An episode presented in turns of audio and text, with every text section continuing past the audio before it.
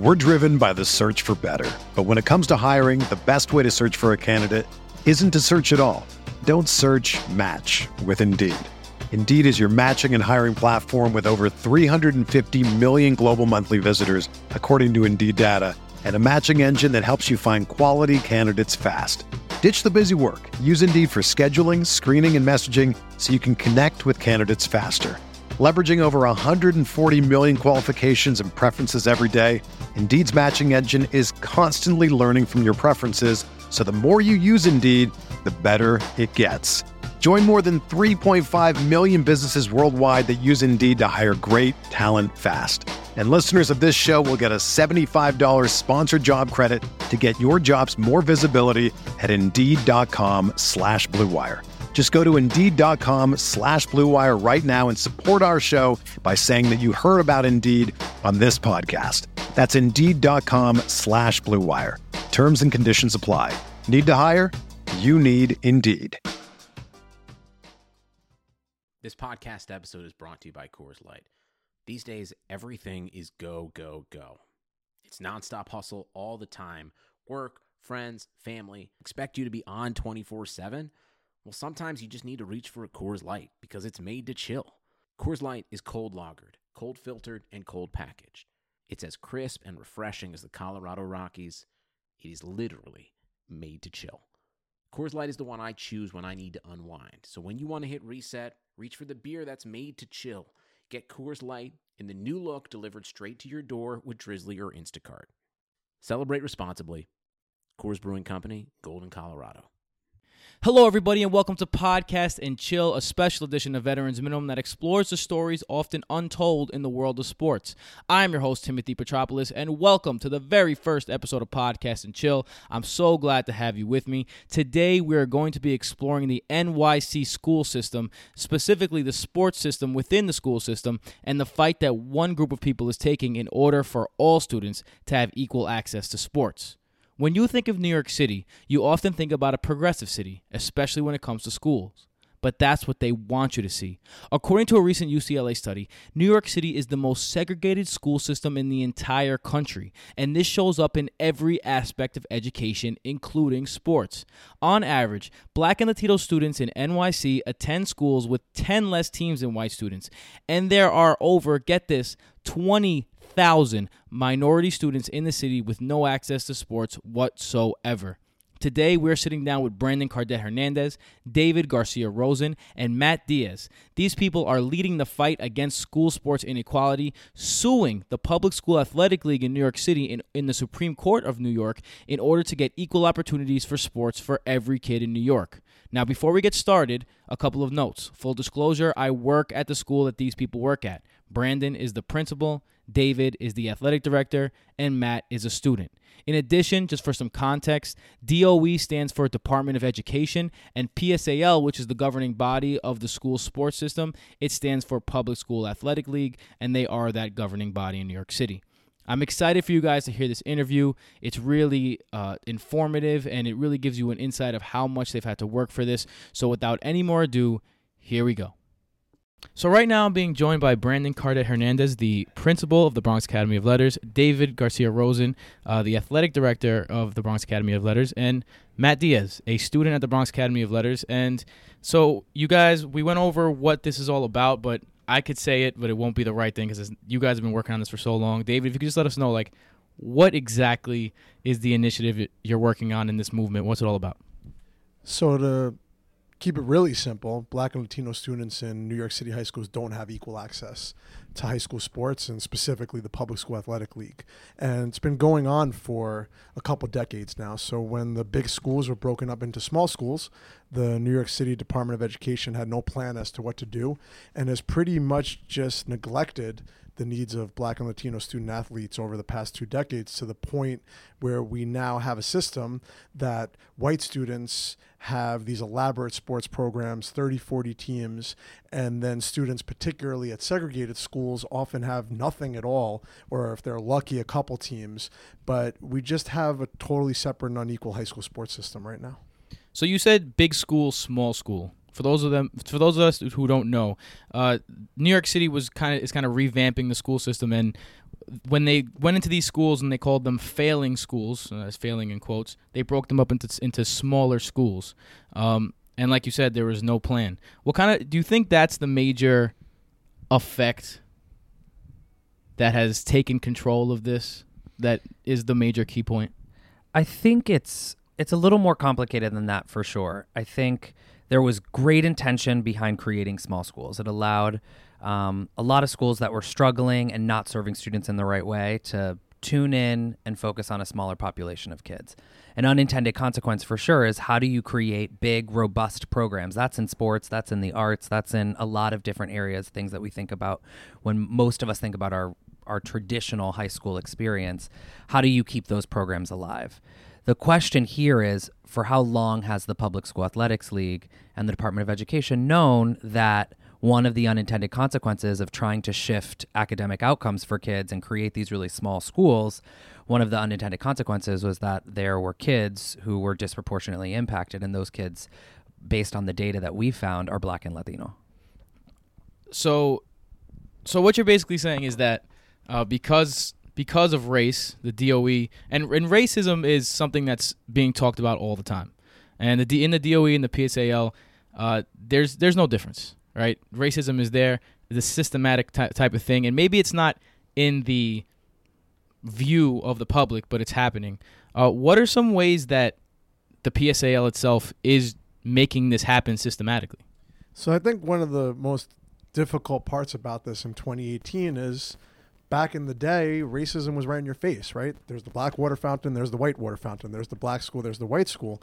And now it's different, right? Now it's facially neutral policies that have a disparate impact on black and Latino students. So there's a few things that went down over the past couple of decades. One, when small schools first were formed, the PSAL literally was telling us we're not designed for you. Mm. So we would call them because I've been working in the DOE for 20 years. So I was there when this started.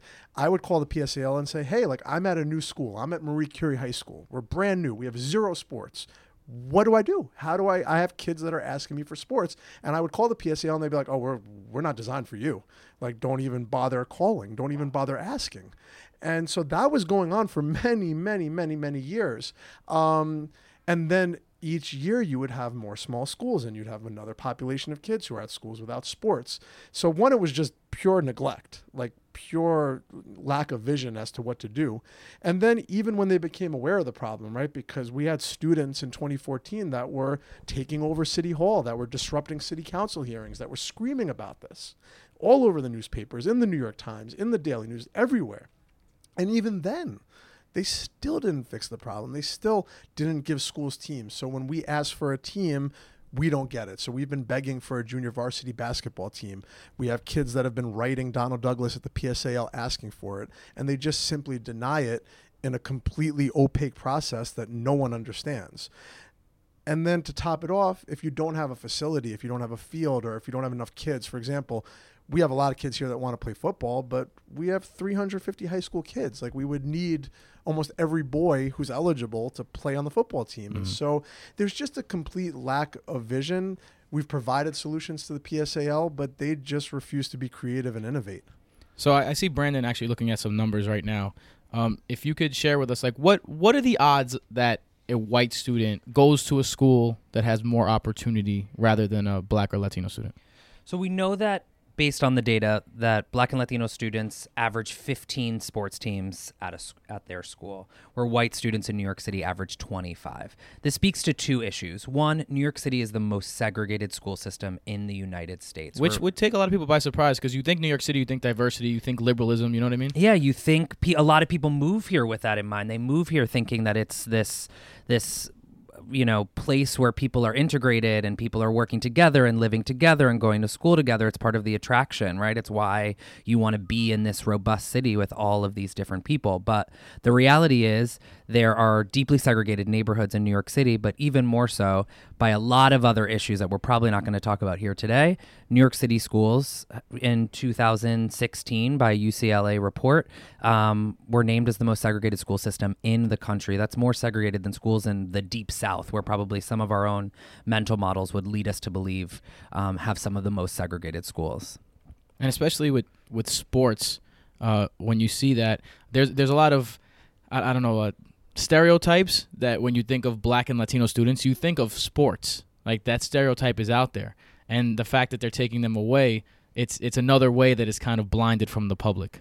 Yeah, and another alarming statistic too, since we're talking about the numbers, is you have twenty thousand Black and Latino students at a school with zero sports teams, and Wow. Black and Latino students are twice as likely as a white student to land at a high school with no sports teams, and that really also underspeaks to the situation because when we say zero sports teams, yeah, that's alarming, but that doesn't even include all the kids that go to a school with one handball team or like one track team or, um, you know, a school like ours here where for our boys, they have three teams, right? One each season. If it's not the sport that you like or that you're good at, well, sorry, you know, the PSAL's got nothing for you. There's also this other issue that you know we've found as we've been looking at this data, which is that when you make it a dollars and cents piece, the PSAL is actually spending ten dollars more on every white student than they do on black and Latino students in the city. So, yes, there's this question about who has access to sports and who doesn't, but there's also a financial piece which and an implication there, right? Which is that we know taxpayers' dollars are going in greater numbers to per capita to white students than they are to black and Hispanic students. So you decided to do more than just protest this whole thing and spread awareness. You're actually taking legal action. Uh, this Thursday, you announced that. So a couple of questions. Number one, what are the grounds basically for the lawsuit? Like, what are you exactly suing for? And also, just take us through that process behind the scenes, how much work went into it, and how the lawsuit kind of came to fruition. Right. So I'm not a lawyer, right? So like I can't speak to the ins and outs of the law. What I could say is that Thursday was a big day, right? Students like Matt Diaz and Lisa Parks and the group Integrate NYC um, sued the New York City Department of Education, specifically the Public School Athletic League and New York State Supreme Court.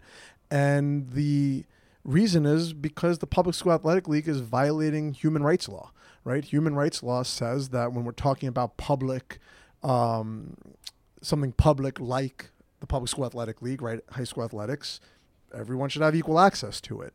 And they're simply not doing that. And we've been really fortunate over the years to get a really large legal team behind this. So we have New York Lawyers for the Public Interest, Patterson, Belknap, and Webb, Emery Celli, the National Economic Research Association. We have a huge team of people that have invested their time pro bono um, because they were alarmed by the data. So when I first showed this data to New York lawyers for the public interest, they said they actually weren't used to seeing such alarming data. Like they were like, yeah, you know, normally it's like, you know, a couple percentage points here or there. But when you look at these charts, some of the access differences are 10, 20, 30%. I mean, these are alarming, alarming numbers. there's 55 possible teams that are offered through the PSAL and in through this data we've been able to find that with every single one of those sports or almost every single one of those sports white students have greater access to being able to be on those teams than black and latino students in New York City. And I think two things really quick. We're talking about this lawsuit and the the brilliance of all of this is we're we're part of the organization, right? We believe in the Department of Education. We do this work. We serve kids every day. We believe in moving the needle for me, particularly for Black and Latino students. And the lawsuit is not about intention. The lawsuit is actually about impact. So, you know, people at the table may have different points of view around what is the intention of the DOE. I believe that the DOE is filled with really great people who show up every day to net results, to do good work, to have impact. Um, but sometimes when we're not thinking big picture and we're not stepping back and thinking about unintended consequences of our decisions, we have really negative impact. And sometimes that impact is racist, and sometimes that impact is has real racial bias, implicit or explicit, in how it shows up and lives in the lives of people in New York City. I think one thing that's that a lot of people maybe get confused about is uh, the difference between everyday racism and systematic racism. I think this is a good example because you're not saying that there's racist people working for the Department of Education, but the policies that are in place are implicitly racist, and that's and that's how that kind of happens. Uh, Matt, I want to ask you a question. Look, you're in high school. You could be doing regular high school things. Um, you could be, you know, doing Drake dances, playing Fortnite, what's you know whatnot. But you have your name on this legislation. You're actually the person represented as the person suing the Department of Education. Why did you want to get involved with this, and what's motivating you? Um, I do actually play Fortnite, but um, but thing that the thing that motivates me is like seeing other students going through it, like just hearing the stories of students that saying I have a gymatorium Mm-hmm. an auditorium with that's a gym that is slanted that you can't even play basketball in.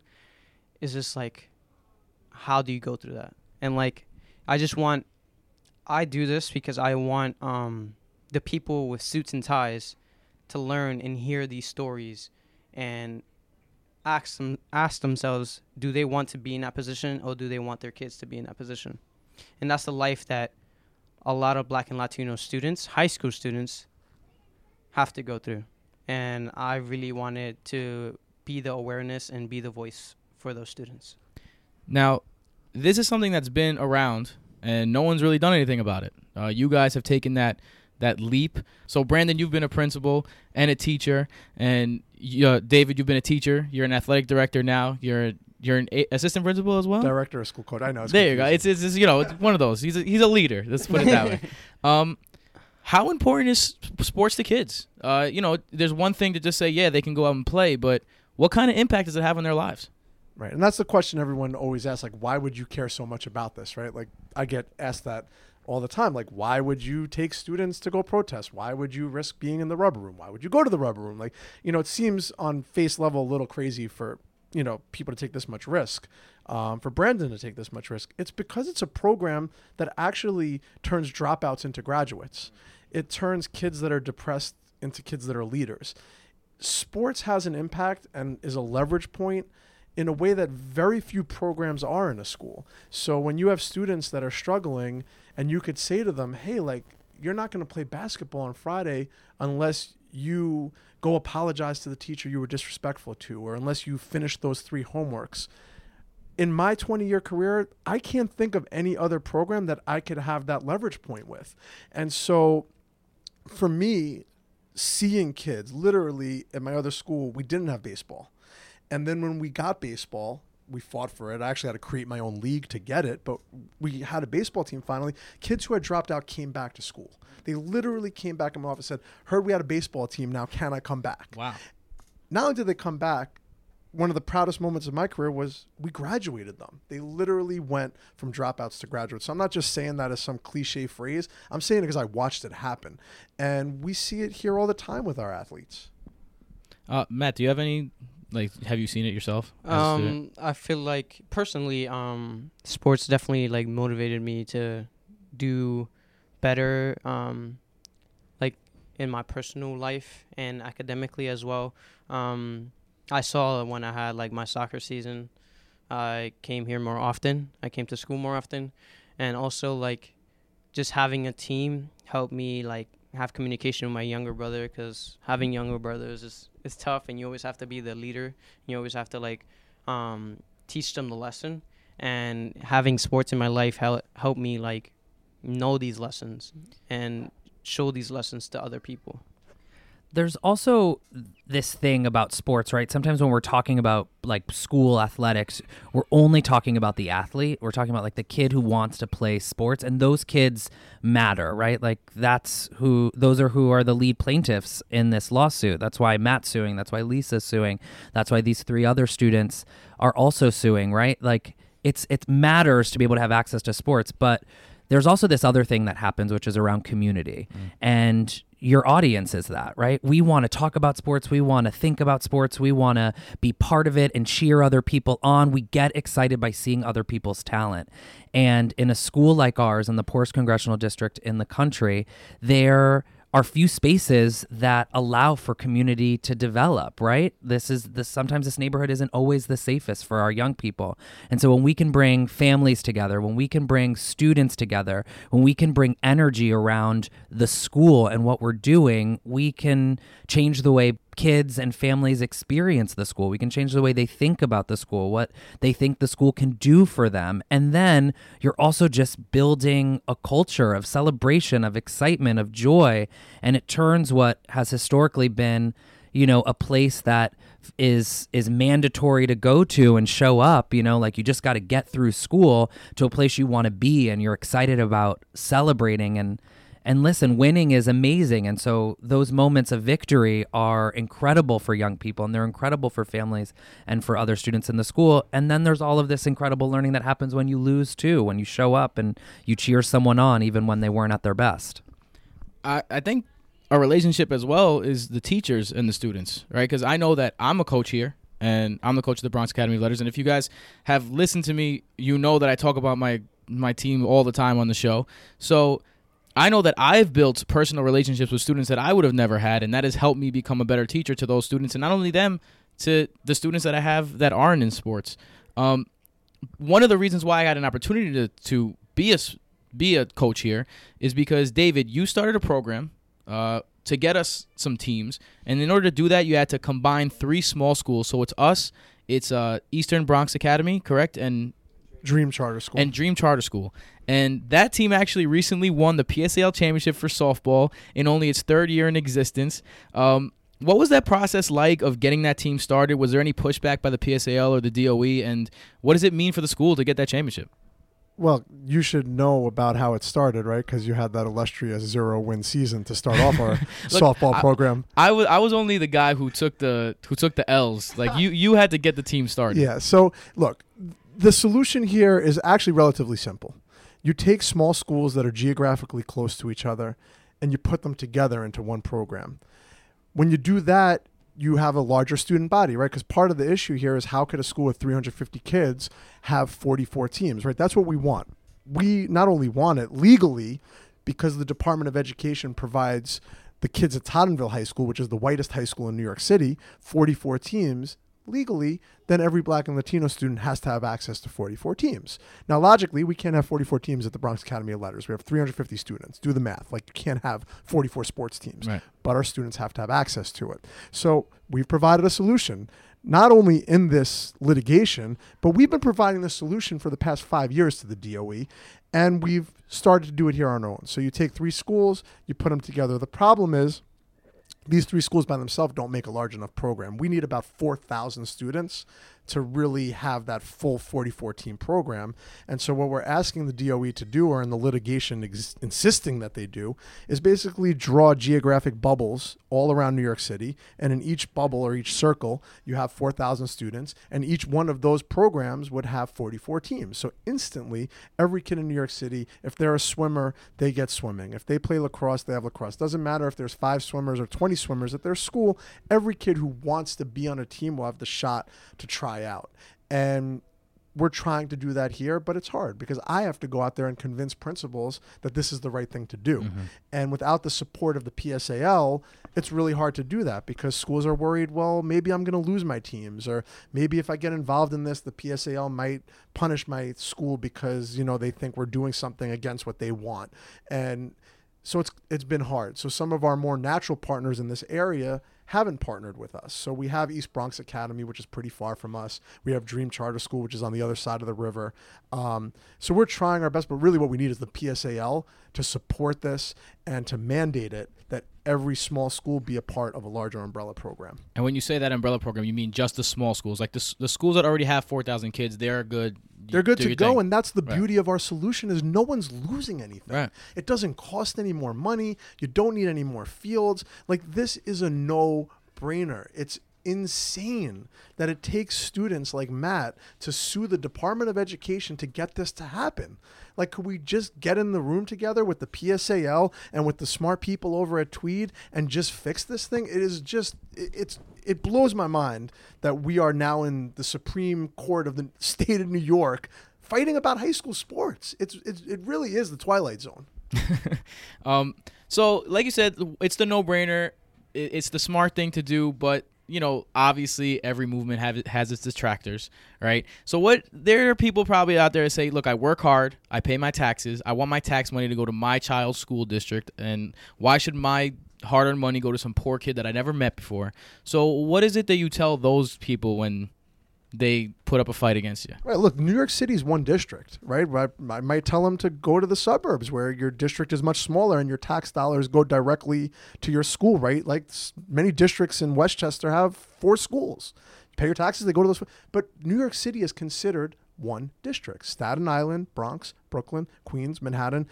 We're all one district. Your tax dollars go to New York City and by law need to be equitably distributed to every school. And it's just not happening. So the battle has begun.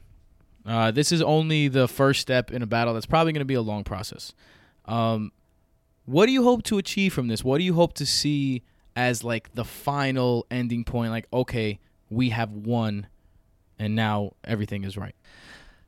I have two goals. One is that we are able to really reimagine this system and the process for which black and latino students across new york city have access to sports and that's there's a lot of creative solutions that have been put on the table to thinking about how to do this we know that you know the denial rate for schools that are segregated segregated leaning towards black and latino students is significantly higher than the denial rate for students for schools in new york city with mostly whites with white students. There are small schools who are figuring out how to make sports programs work, but we also know that there's, you know, there's ideas on the table that would, you know, build coalitions among schools to create larger athletics program. There's a lot of solutions that if everyone gets to the table with an eye on equity, we can really create solves that will have a positive impact on kids. And and my second goal you know, as the principal of this school is around Lisa and Matt, right? Like I'm involved for them and with them. And I think there's some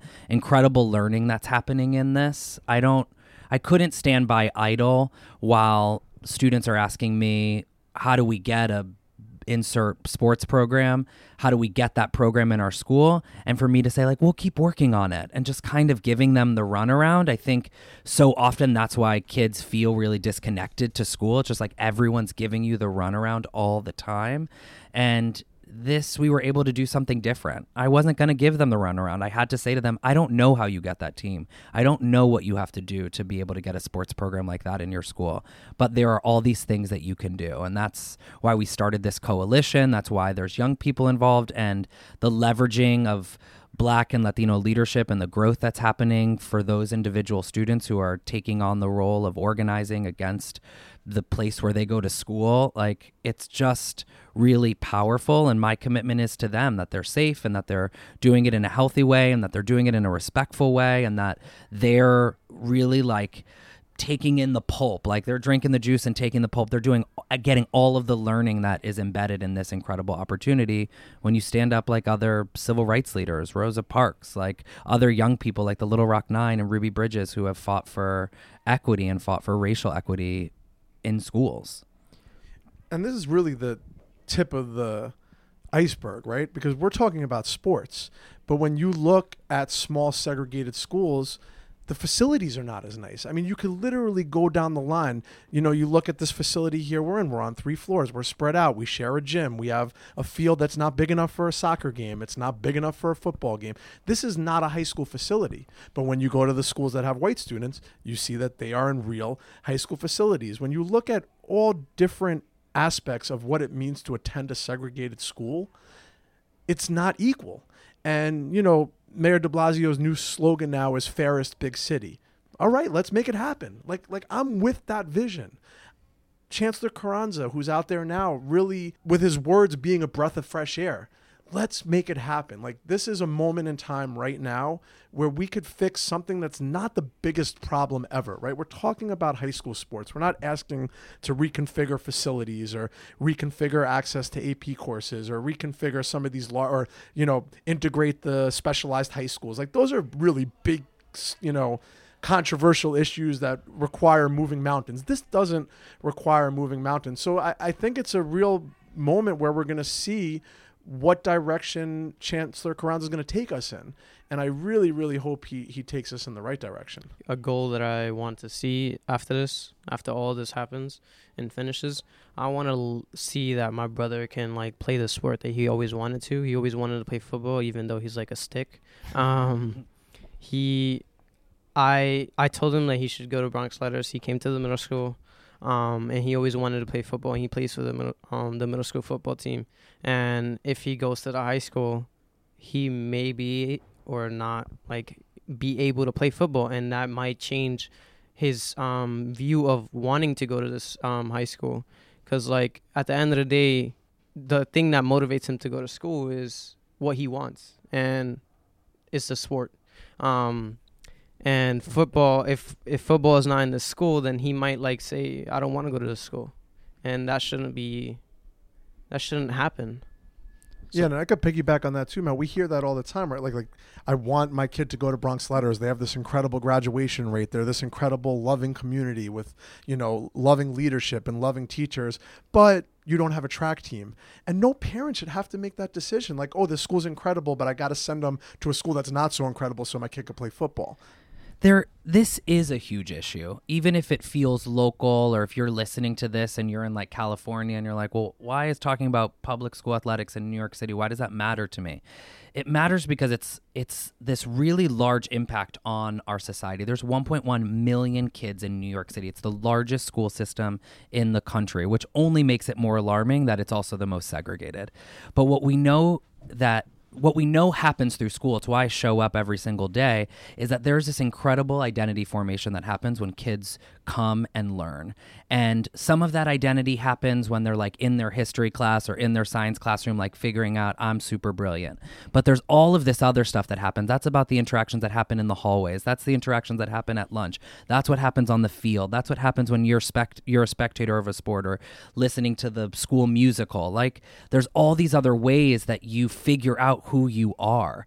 And if we're depriving specifically Black and Latino students of those opportunities, we are hurting our larger culture. We are really reducing the ways that Black and Latino people can see themselves and understand themselves and develop. And if there are students in New York City who get better access to that identity formation, we have a really big issue. And what we've seen from this data and what we've seen through this coalition and what Matt and Lisa are helping us do as a city is ask the hard questions of like, why is this happening and how can we fix it? So, like you said, there's a lot of diversity and just equality fights going on right now. Do you have you like thought about the fact that this could be a domino piece that helps the rest of these larger I don't want to say larger because like you said this could be super large, but some of these bigger, more broad uh, things like like segregation, like access to AP classes. Uh, how could this be that first domino piece in that? We might not be the only school system in the country where black and latino students are disproportionately impacted by the way that the the funding for public school athletics is distributed across schools. And so what we know about our legal system and this country is amazing and the legal system can really help us access equity here is that sometimes these smaller cases or even a big case like a New York City lawsuit like this can help other places, other cities and other states tune into their own issues. And once other people are tuning into their own issues, we start to have a domino effect of impact. And then it starts to raise questions about other things that are also equally targeted, whether we're talking about arts or we're talking about AP classes or we're talking about air conditioners. We start to look at who has what and who doesn't, and how do we make sure everyone is getting the same stuff so that we have an equal system.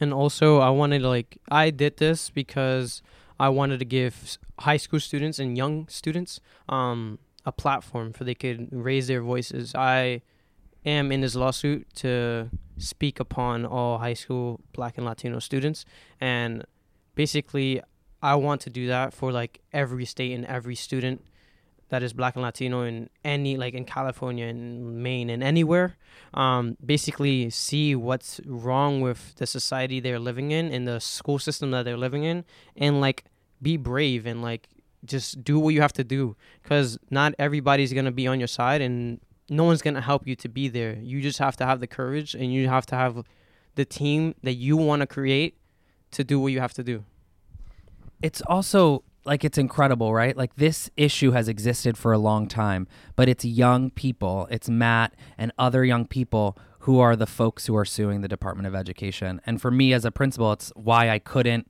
not be involved, right? Like I had to be involved. I have to put my money where my mouth is, and supporting them just makes sense.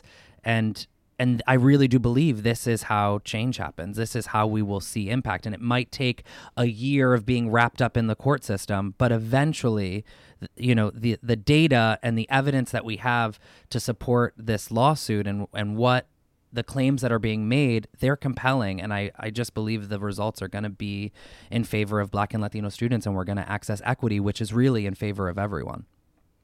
So let's say you're listening to the podcast right now. There's a person listening, and they're they want to get involved. They start to think, "Hey, wait a minute. You know, my school doesn't have these things, and I just thought it was kind of regular, but now I'm, I'm noticing it's not regular." Uh, what's your advice? Where do you start? What do you do to make this a change in the place where you want to see the change?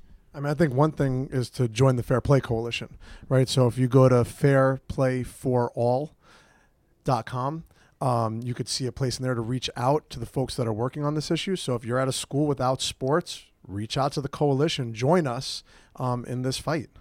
You can also follow us on Instagram at FairPlayNYC, which will be really cool because we're just trying to build momentum, right? We want people clicking on the photos and telling us that what your experience is. And the bigger this community gets of folks who are fighting for sports equity the greater our impact is going to be. So fair play for all nyc follow us on the gram. Um also like if you don't if you don't want because like not everybody's in the city new york city um and if you're like a student or if you're like an adult and you see that there's like an issue try to have like a how we started i feel like we started off with just students and teachers saying that this is a problem and we just had to outreach to other people that thought the same and um, have our voices heard. Just basically just create a team because not everybody is gonna have a fair play in their state, and not everybody is gonna have the student being the lead plaintiff. So like, just get your team together, get your research, your research, and do what you have to do. but it's also like don't accept the status quo so like if you're because i think in new york city what has happened to us is for so long we're just kind of used to seeing it right like well of course they wouldn't have a, a a football team. They're in the Bronx. Like, of course they're not going to have tennis. They're in Brownsville, in Brooklyn. Like, of course they're not going to have lacrosse. And we've just normalized that, like, some people in the city are going to have this and some people are not. And we have to, like, push all of our own mental models that have allowed us to think like yeah yeah yeah the black and latino school is going to have basketball and the white school is going to have basketball and tennis. And like that's not okay. Every kid deserves to have access to all of it and we can make that happen. It's not unreal. So I want to thank you guys for for coming on and explaining to us that this is this is a fight that, you know, I'm obviously I can't be completely unbiased. I work at the school. I see it every single day. Um, but like you said, they're not taking away anything from the schools that currently have these things. They're just adding on. So it, it, it really just seemed like a win-win situation for all. Um, so if you guys want to get involved in the fight, uh, if you guys could say one more time the website, the Instagram, Twitter, whatever it is to get involved, and maybe if someone wants to, you know, write uh, personally to maybe a congressman or something like that, where should their uh, letters or emails go? Yeah, I mean, I think the the f- decision maker at this point is Chancellor Carranza, right? I think he's our best hope for change here. So you could email Chancellor Carranza.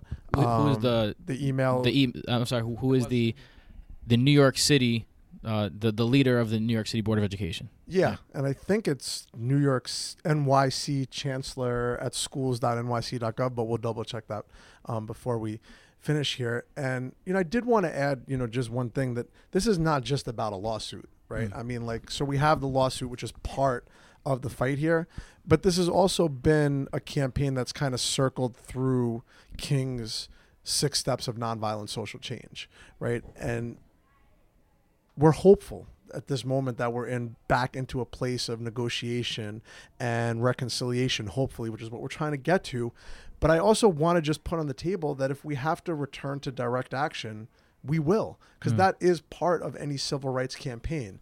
If the people in power don't do the right thing don't come to the table don't negotiate don't make the changes that need to happen then you have to consider other options which is what we did back in 2014 2015 where we initiated a direct action campaign.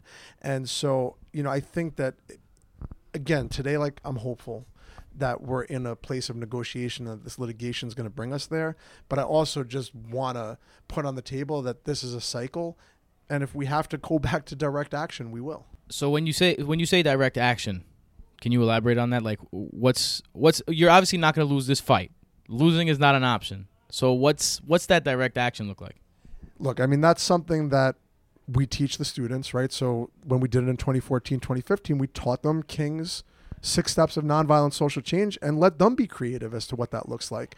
It's not really for us, the adults, to tell them. They're the ones that are being deprived of the right to play sports, mm. right? So, like, I can't sit here and tell Matt next year, like, we come back in September and this thing is in the courts, right? Because we know the courts is could take years, right? So what are we going to all sit on our hands and just wait? So like let's see what happens, but I think what we do as educators is we teach the options. We teach about Martin Luther King, right? We take a day off of school. Mm. And, you know, I always find that ironic that we take a day off for Martin Luther King Day, but then if we teach the kids how to protest or how to do direct action, then somehow we're doing something wrong. Um, so I think that that's what we're going to do, right? We're going to teach them about King's six steps of nonviolent social change and then let them really think about what would be the right way to, to, to do direct action if it's needed. Like, again, I hope, I really, really, really, really, really hope we don't go there. There's a lot of risk associated with direct action, there's a lot of sacrifice. You can get in trouble, right? Those are not things we want for our youth. We just want them to have the same access that white kids have. So, obviously, these guys are involved. Uh, if you want to get involved, there's many ways to get involved. Uh, if you guys could let them know one more time uh, where they can go if they want to get involved and who to contact uh, if they want to be in get in their direct campaign mode. Website www.fairplay4all.com. Is that for F O R or, or the number four? Yep. F O R, and I think F-O-R. that links probably to the social media. But if it yeah. doesn't, and if it doesn't, it does link. But if you want to follow us on Instagram, Fairplay NYC. Fair Play NYC. And on Twitter as well. That would be the handle there too. Matt, you play Fortnite on Twitch or anything? You want you want, want some followers? No. Um, I don't have Twitch, but I do play Fortnite. All right, guys. Thank you so much for your time, and the fight has just begun. Um, and that's it. Thank you so much for your time, everyone. Thank you. Thanks. Thank you. So obviously this fight is not over. It is only just the beginning. Shout out to David, shout out to Brandon, shout out to Matt for giving me their time and for taking on a fight that not many people are willing to take on. Uh, suing the DOE while simultaneously working for the DOE obviously has some career repercussions. So shout out to them for putting everything on the line here uh, for their voice to be heard and fighting for the future people um, without much regard for themselves. Uh, if you want to know more about this, uh, you can go to fairplayforall.com, as they said. Uh, that's the website. Also, the New York Times just ran a piece about this. They ran a story on Thursday where they interviewed Matt and his classmate Lisa. They are the two lead plaintiffs in the lawsuit. And if you want to follow me, of course, Tim Petrop on all social media outlets, but only if you're feeling real, real, real frisky. Uh, if you want to follow the rest of the guys, you know the deal. Veterans Minimum is the handle on Instagram. It's veterans underscore minimum. Santagato Studio is the handle on Twitter. And that is it. Thank you guys so much for your time. Please get involved in the fight, and I will see you soon. Peace. The headlines remind us daily the world is a dangerous place. The elites in charge say everything's fine. Stop noticing. But you know better. And your gut knows that time is short to prepare for a world that is four missed meals away from chaos. My Patriot Supply has helped over 3 million families become more self reliant and is the company Americans trust to prepare. Go to mypatriotsupply.com and secure their best selling three month emergency food kits. Each contain delicious breakfasts, lunches, and dinners, averaging over 2,000 calories per day. Secure at least one food kit for each family member. For a limited time, save $200 plus get free shipping on all their Ready Hour 3 month emergency food kits. You're not ready if it's not Ready Hour Foods. My Patriot Supply also has solar power generators, water filtration units, biomass stoves, heirloom seeds, and critical survival gear. Shop MyPatriotSupply.com today. MyPatriotSupply.com.